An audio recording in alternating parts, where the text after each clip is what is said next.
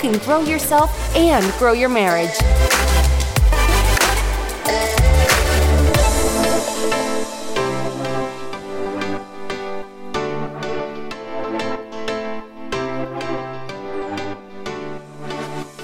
Chris and Jana here with the Grow Yourself, Grow Your Marriage podcast. What is that? I Switch, went- it, switch it up. my podcast Yeah, yeah. this time because you know you got to switch it up after a bunch of episodes, You and it's morning, and I'm trying to get myself alive. by doing weird things. Okay. And this is chapter seven of the book club triggers series. We had a realization that there's 30 chapters and it's going to take us a long time to get through this if we keep doing just a chapter a week. So I don't know what we're going to do yet, but Yes, we're going to switch it up. we change things in real time so much on them. I feel like. I feel like some people who are very type A that listen to us are going to be like, I can't, I just can't anymore with these people Well- because they say they're going to do this and then they don't do it. And That's well, not true. we, We, have do what we say we're going have four do. kids. Here we are. Life's crazy. No, honestly, sometimes we don't get to talk about it lately because Chris is dealing with all the snowstorm snowstorm stuff. We don't get to talk about the podcast till we're right here talking about it.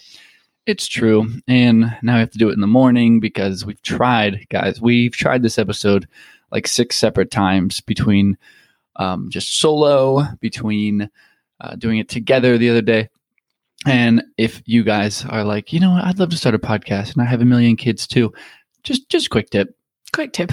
Always, always record when the children are gone or sleeping. well, look, if, especially us moms, we know if your kids are chilling and they're playing and they're being quiet and good and not bothering you, the second you try to go do something, they figure out you're missing and they need to Mm. come tell you to wipe their butt or get them a snack or Hmm. somebody hit them or something.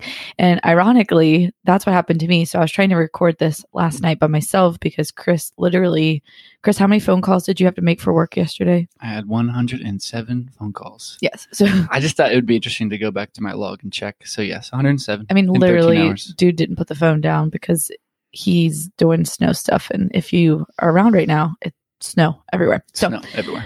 I was like, I'm just going to get this done by myself because we do do what we say. And I, we told the people we'd give them this episode. Oh, we still get our episodes up, Yes. but we're just wishy washy on how, we well this is our first book club chris give us some grace. This is also our first podcast, guys. and our first pod yeah we're still Together. first time parents first time podcasters Yeah, yeah, we're rookies. anyways i was trying to record it by myself and you're gonna hear the irony in what the trigger today was and i just got to be honest I d- I'd failed. I didn't handle it well. I was tired Miserably. miserably. I'm kidding. I was outside. I, I was know. trying. I failed. Our our girls were fighting and interrupting me. Woke the baby up, and uh, it had been a long day. And I need I need to remind myself of this chapter today. So to what are we lost her talking- marbles. I did. I lost it. I I didn't. I you know it took me quite a few times before I did lose it though. So Yes. this trigger is one of my biggest ones personally. Hmm, this is a big one for all of us. For many of us, if you have, if you have children instead of child, you have experienced this too. And the trigger is sibling rivalry. rivalry. So not everybody knows. They should know. Never mind. I'm going to define it anyways. Rivalry is the competition for the same objective, toys, or for superiority in the same field, the house, parenting, attention. Mm. Yes. I thought that was interesting because at first when I when I first started talking about this, when I recorded it six other times, I was talking just all about like fighting and stuff, but it's really the competition between It is. them to get our attention and to be the superior sibling. And I think Lola fights the most for that role. Well, I think our kids are different in all different ways. So, you listening to this, you can probably think of your kids and how they're dominant in one area or how they're passive in another, and really just look at kind of how they function in your household. And you'll be able to see very clearly what, if you stop and focus, like, oh, needs aren't being fulfilled here. You know, he or she is freaking out because of this. And actually, I had a story the other day where I was playing a game with the girls, and Lindley had absolute meltdown at the end of the game. Emily's four. Yeah, Nearly she, four. she's four, and she just started throwing everything all over the place and flailing her arms like a crazy person. And I was like, "What is happening?" And I picked her up and I removed her from the situation. I took her to her room, let her calm down, uh, and then I went in there. I was like, "Hey, I'm listening to you. I hear you. I am listening to you. And she just like, you didn't understand me. And she's arching her back and freaking out. You didn't Sounds like understand me. You didn't understand me. And I was like, okay, tell me, tell me, tell me. And come to find out, like she was just totally misinterpreting what was happening. And because of that, she felt like I, uh, she felt like her sisters were overshadowing what she was saying. And she felt left well, out. she thought she was losing. She's competitive. They were playing Zingo. It's like bingo, but with a yes, yes. So she won the game, and after you win the game, you can't re-win the game during the same game, right? Because it's, once you get bingo, Girls are one of the girls are up. No, walking around. you're not Unless serious. that's a ghost on the monitor. oh no, this this would be the seventh time we've been interrupted, This is early on the way to this time. and we woke up so early, and we were we were literally rubbing our eyes like, no, we don't want to do this, but here we are. And if the kids are up, we're about to flip out, which is totally against everything that we read in this book.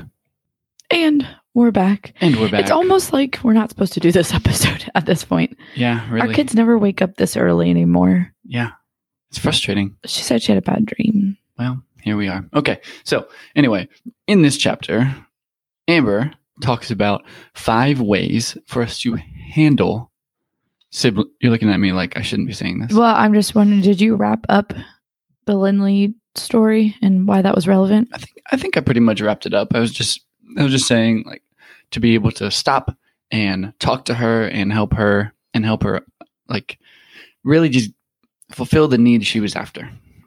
Who's up? The baby. The baby's up?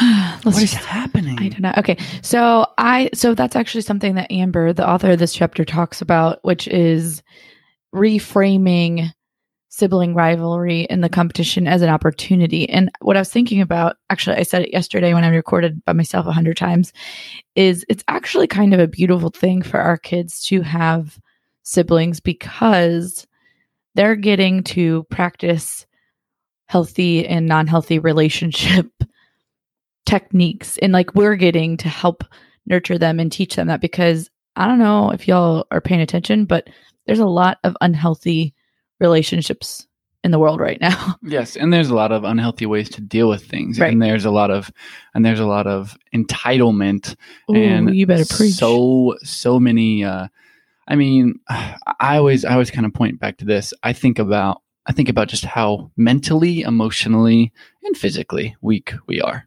compared Mm. to past generations, and you got to wonder where that comes from. You know, you look back at you look back at people, uh, you know, just a couple of a couple of um, uh, I guess a century or so ago, and they talk about how whenever they were in trouble, it would be the belt or the switch or whatever, you know. And I'm not condoning those things, but what I'm saying is like things were just handled differently back then. People were, people were, people were just much stronger. They had to deal with much more ad- adversity. Um, and here we are getting upset about our feelings, like I mean, all the time. We're literally talking about gentle biblical parenting. And you're suggesting Oh no, I'm not condoning that that was what made them strong. saying- Well, no, I'm okay. So I wonder, I wonder how some of the older generations look at us now. oh gosh. I think about, I think about 17 to, well, I guess like 19 year olds who stormed Normandy Beach. And then I think about myself. I'm, I'm 30. Do I even have close to the kahunas to storm Normandy Beach no, people won't even storm Kroger. running towards They're death afraid of getting sick. without a mask? Yeah, I mean, it's true. It's true. it's true. like if you actually think of the insanity of what's going on right now almost a year in and like back in the day people were living yeah like no you know i'm not gonna Yeah. go into all that but i think part of it is the coddly nature of parents putting their kids first and i think this ties in because uh amber talks about letting our children I don't know if she says conflict rev- resolution. That's what Chris and I always scream whenever we let the kids duke it out. Yeah. But she said she's letting your kids learn how to deal with conflict with each other rather than always jumping in and handling it. Because as a parent, of course, like we don't want to see our kid getting beat up or bullied or argued with or upset. And we don't want to see our other kid being the bully or the aggressor. So as a parent, it's natural that we want to jump in and just stop it in the moment. And if your kids are close enough in age, it's kind of fun to see who's going to win the fight because it's not. okay, Chris, not, this isn't always the same chicken one. fighting. no, It's like, oh, dang, that was a nice jab. Stop, Chris. No, when there's physical harm or actual bullying, we do step in. But my point is, if we just jump in for every single thing they're doing and don't let them figure out how to handle it, they're never gonna. That then they're not gonna learn. And I don't know about you guys, but I still have a hard time dealing with conflict. I don't like it, and it makes me really uncomfortable. And I'd say a lot of us are that way. I welcome it. You're stupid. I'm kidding. And then in the same breath, I feel like where do you draw the line? Because then you jump in and you handle all their little fights. Do you jump in and do their homework or jump in and do other things No, for is them? no. That's what I'm saying. Dude, I, I feel like my whole point in saying this is I feel like that is where a lot of the this upcoming generation, even I mean, even we are technically millennials, millennials, and the softness comes from is Yes. not having to handle things on their own. Yes, I think it comes down to temporary solutions. Yes, that's it. Everything we're doing is we're solving temporary solutions. We've done episodes in the past where uh, I've kind of pushed back on on different parenting ex- experts, like, "Hey, but you know, yes, I am a little more dominant than Jana in all these different ways."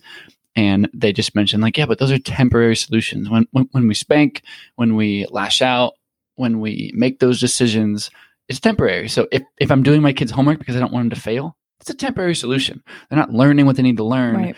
like they are now dependent on somebody else to think for them, kind of like the media Whoa. does for us. I was gonna say, whoa. right? Yeah, I think you figured it out. right. So, so if we are jumping into every single little fight on a sibling rivalry front, it becomes the same problem. We're temporarily solving these things.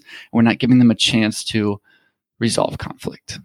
That's good. So what can we do, What can we do, Jana? Amber gives us five handy steps here to handle it because as usual you think, "Oh, how do you fix my kids from fighting?" Because it is so frustrating and it makes you feel like you're doing something wrong to see your kids being little jerks. but you got to work on yourself and how you handle it. And like I said last night, I did not handle it like this. So, number 1, Step number one is uh, what I did with Lindley: is separate or intervene to calm them down. I think you handled Lindley really well because you didn't throw her in a room and tell her you're in timeout. You put her in a room and said, like, you got to calm down. And then you waited and went I to did. talk to I her. did pick her up with force because I was frustrated. Well, that's not what you're supposed to do. Yeah, you're not supposed to, but I did, and then I just kind of dropped her in her bed and walked out. And and then when and, and then when I came back, I was like, okay, I'm sorry, I was just upset. I was trying to make the point that you handled it well. No, I I started to handle it well, and then That you started to handle it not well. well, my intentions to separate her were good. We're working on this. I was frustrated because she was throwing the chips everywhere and Right. she was flailing her arms and tripping. And I mean, I wasn't like, you know, super whatever, but I did pick her up and I did separate her from the situation. Number two, listen and investigate. I think as parents, we can be super guilty of just assuming we know what happened and even putting the wrong child, punishing the wrong child, or making them feel unheard. Like we talked about Lindley. I know I'm guilty of just assuming I know who is the culprit because we have some, depending on what actually happened, it's pretty easy for us to guess who did it. But Yeah. in times of jumping in and just doing that, again, they don't feel heard and could be guilty and punish the wrong kid. I mean, Well, yeah, we do it a lot be- because our, well, is she our middle out of four, Lindley? Lindley and Lena are technically Okay. both middle. So Lindley, our second oldest, she loses control a ton. So whenever we hear loss of control or immediate tears without screaming before that, that would be Lindley. She silently loses control and she pinches or hits or, or does something. Lola will scream at the top of her Oh, lungs and then you'll hear a big smack. Um, and you're like, oh, that was Lola, you know? And then Lena, just every thought that goes through her mind is evil. Stop. she's evil. She what are we needs- she talking needs about? Jesus. Speaking stuff over our children. You got to quit saying that. I'm not that. telling her she's evil. I, yes, you do. You tell her she's crazy. Okay, she is really, really crazy, and I do, I do have to work on that. She's two. Yeah, but she, like, guys, you don't understand. Every thought that goes through her head is like the polar Well- opposite wrong thought. What do we talk about? She's trying to meet a need. She's mm. trying to compete with the attention of three other siblings, She is like a master at messing bad. things up. She's she's like she thinks about. I'm just on, messing it uh, all up today. I'm just on a little rant She's here. not bad. She's got bad behavior. She has bad behavior, and she's just so professional at figuring out how to make the wrong decision.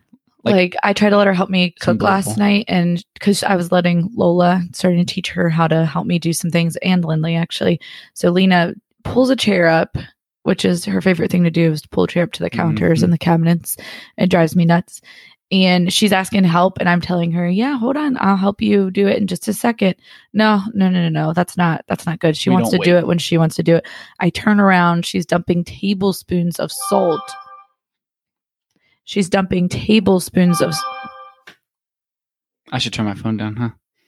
She's dumping tablespoons of salt into the minced garlic jar, then starts pouring that into this homemade sauce that I had already made. I'm just like, dude, your helping is not helping. Nope.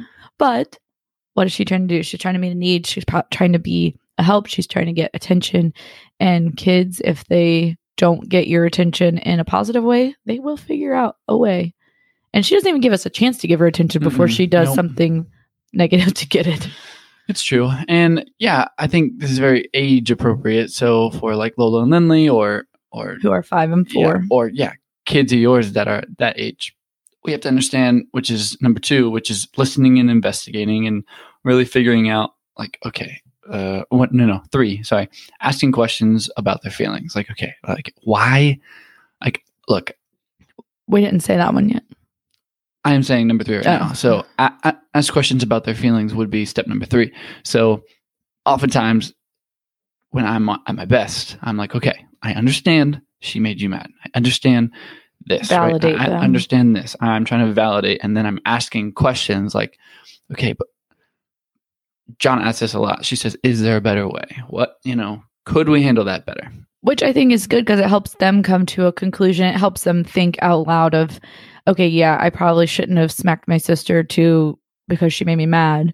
I could have handled it this way. Or I probably shouldn't have screamed at her because she took my toy. I could have said, you know, like Lola, especially being the oldest, I always give her the pep talk of, hey, you're the big sister. I need you to set the example.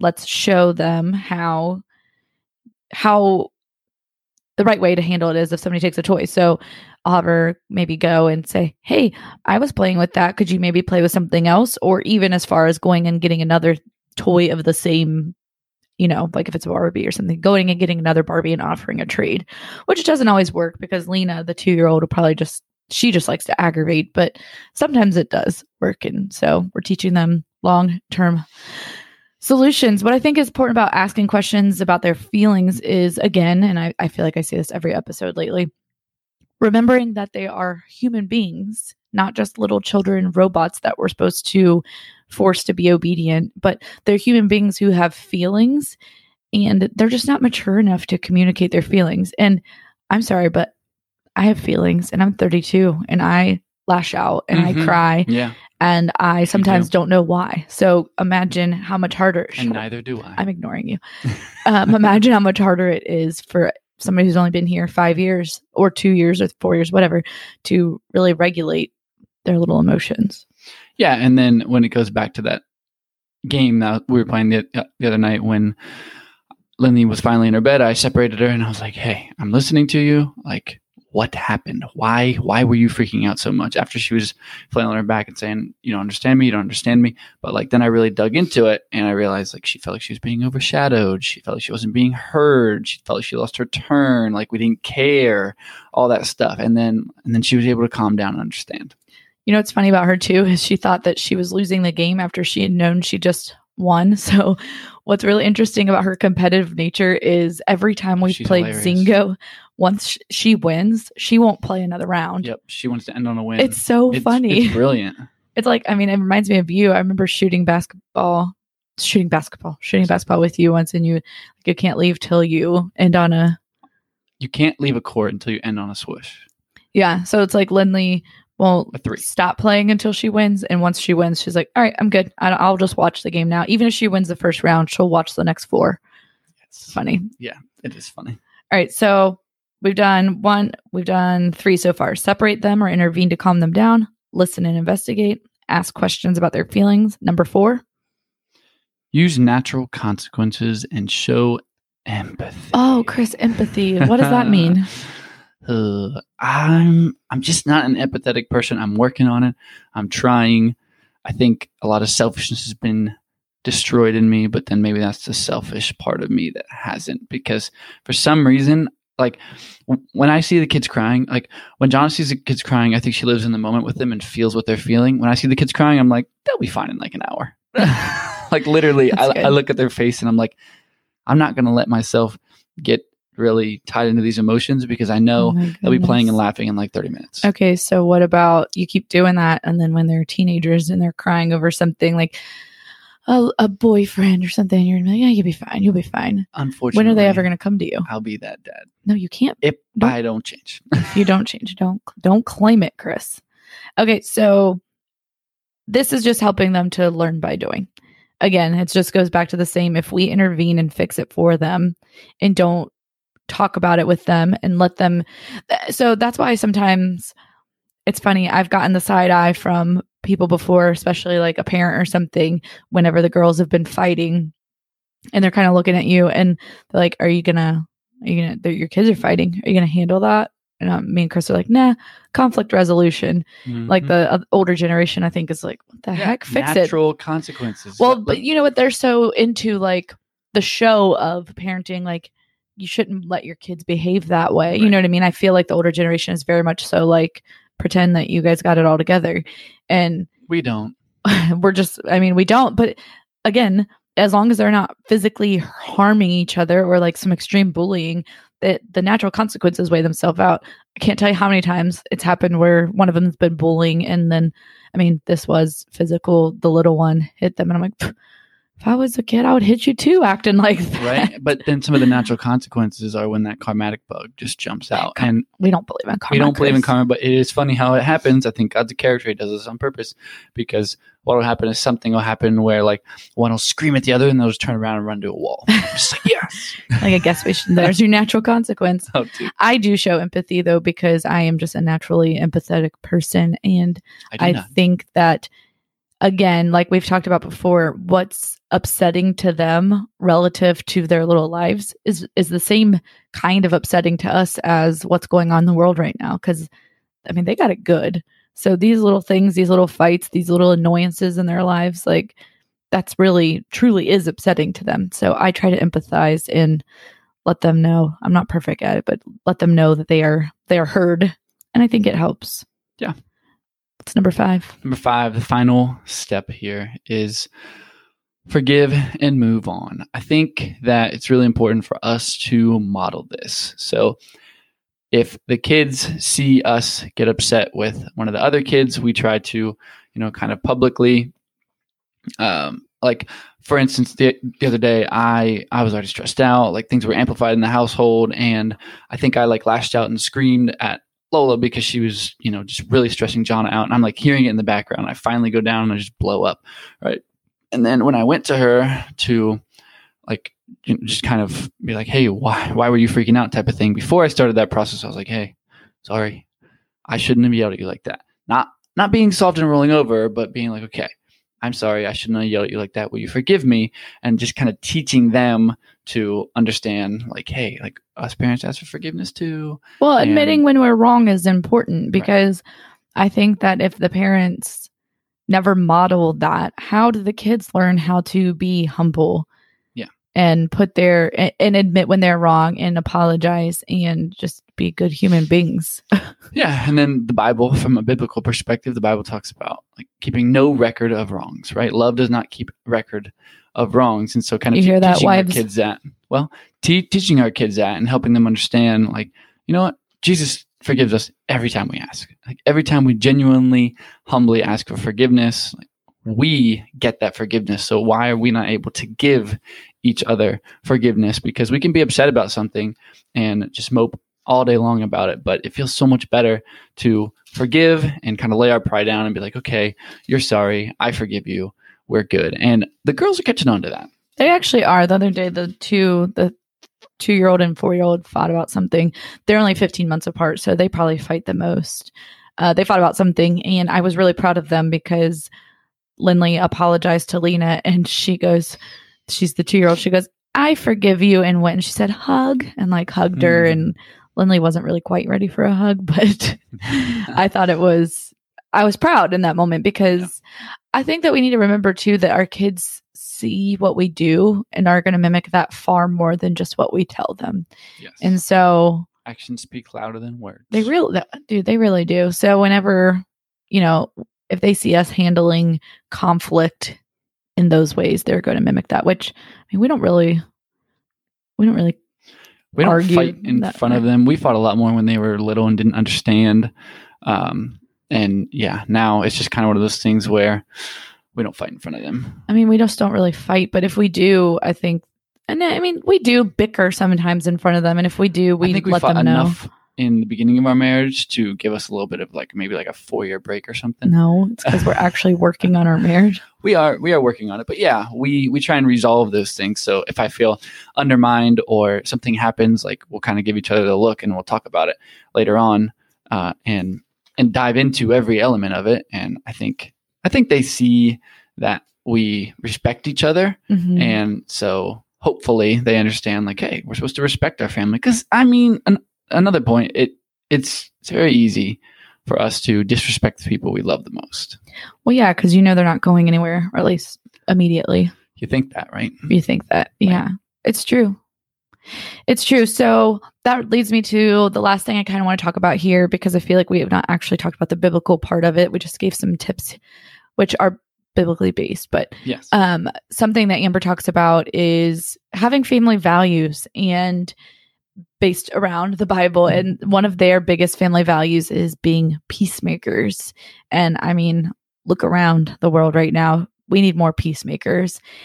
And so they base that around the chapter, chap- Romans 12, where it talks about repaying nobody evil for evil. And I think that, I think Amber's kids are a little bit older, and that's kind of scripture that they quote in their home and try to remind each other about being peacemakers. And she talks about being, you know, peacemaker parents make peacemaker kids. Again, that idea of them doing as we do, not just as we say.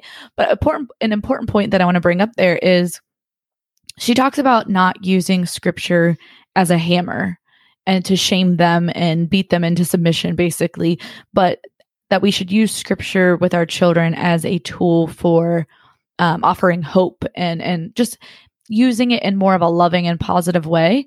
And I think that if you look at anybody who has left the faith, if they grew up in a Christian home or has rebelled or gone through like a rebellious phase, I bet you a lot of them were beaten with the Bible, basically like given it as just harsh instruction and rules to live by and not the grace and the love that or hypocrisy or I was gonna that's what I was gonna say. But Yeah. I think that kind of leads to hypocrisy because your parents aren't perfect either. So if they beat you over the head with the Bible and use it as a tool for shame and all the legalities of it and don't show the grace, and then you grow up to realize that they're not perfect either and that they didn't abide by those things all the time and they didn't ask for forgiveness to you. So you saw this hypocrisy. Yes, I think that that those are some reasons why you would see a lot of people leave the faith and I mean, Yeah. If you're listening to this and you're a Christian and you're wanting to raise your kids biblically, I don't think you want them to leave the faith. So this is I think a really important point. Yes. Yes, definitely. And at the root of being a peacemaker, I think it comes down to laying your pride down, to teaching our kids not to be prideful, te- teaching and, and modeling that for them because it's very easy for us to just hang on to pride. And I think that if you are super prideful or if we are super prideful, we're not able to make peace. And that's a really po- a really important piece of the puzzle here. And ultimately, what do you win? What do you really win if you get to be the winner in your house and you don't put your pride like you don't get peace? No. So I think thinking about the natural consequences there for ourselves and modeling that is super important. Yes. Speaking of natural consequences, we have natural crying babies and children getting up early when they went to bed late last night. And pray for us. Pray for us because the, the rivalry, the games are about to be on. It is. I think we're going to do it because we admitted all our faults here and how we have not been handling it because we've been stressed, because we've been tired, because you've been eating Cheerios. Ooh, I'm just gonna hide in my office. You deal No, oh no, no, no. All right, you got anything? That's it. All right. Thanks so much for listening to the Grow Yourself, Grow Your Marriage book club series. Don't forget that you can read along with us. There's still time to get the book, and the link is in the show notes. It's called Triggers Exchanging Our Angry Responses for Biblical Ones. I'm pretty sure that's, I'm paraphrasing. But if this episode on sibling rivalry brought you value, please go ahead and share it. And don't forget to subscribe to the show. Oh, and since we have to record early in the morning again, if you want to buy us a coffee, buymeacoffee.com slash GYGYM. Thanks, guys.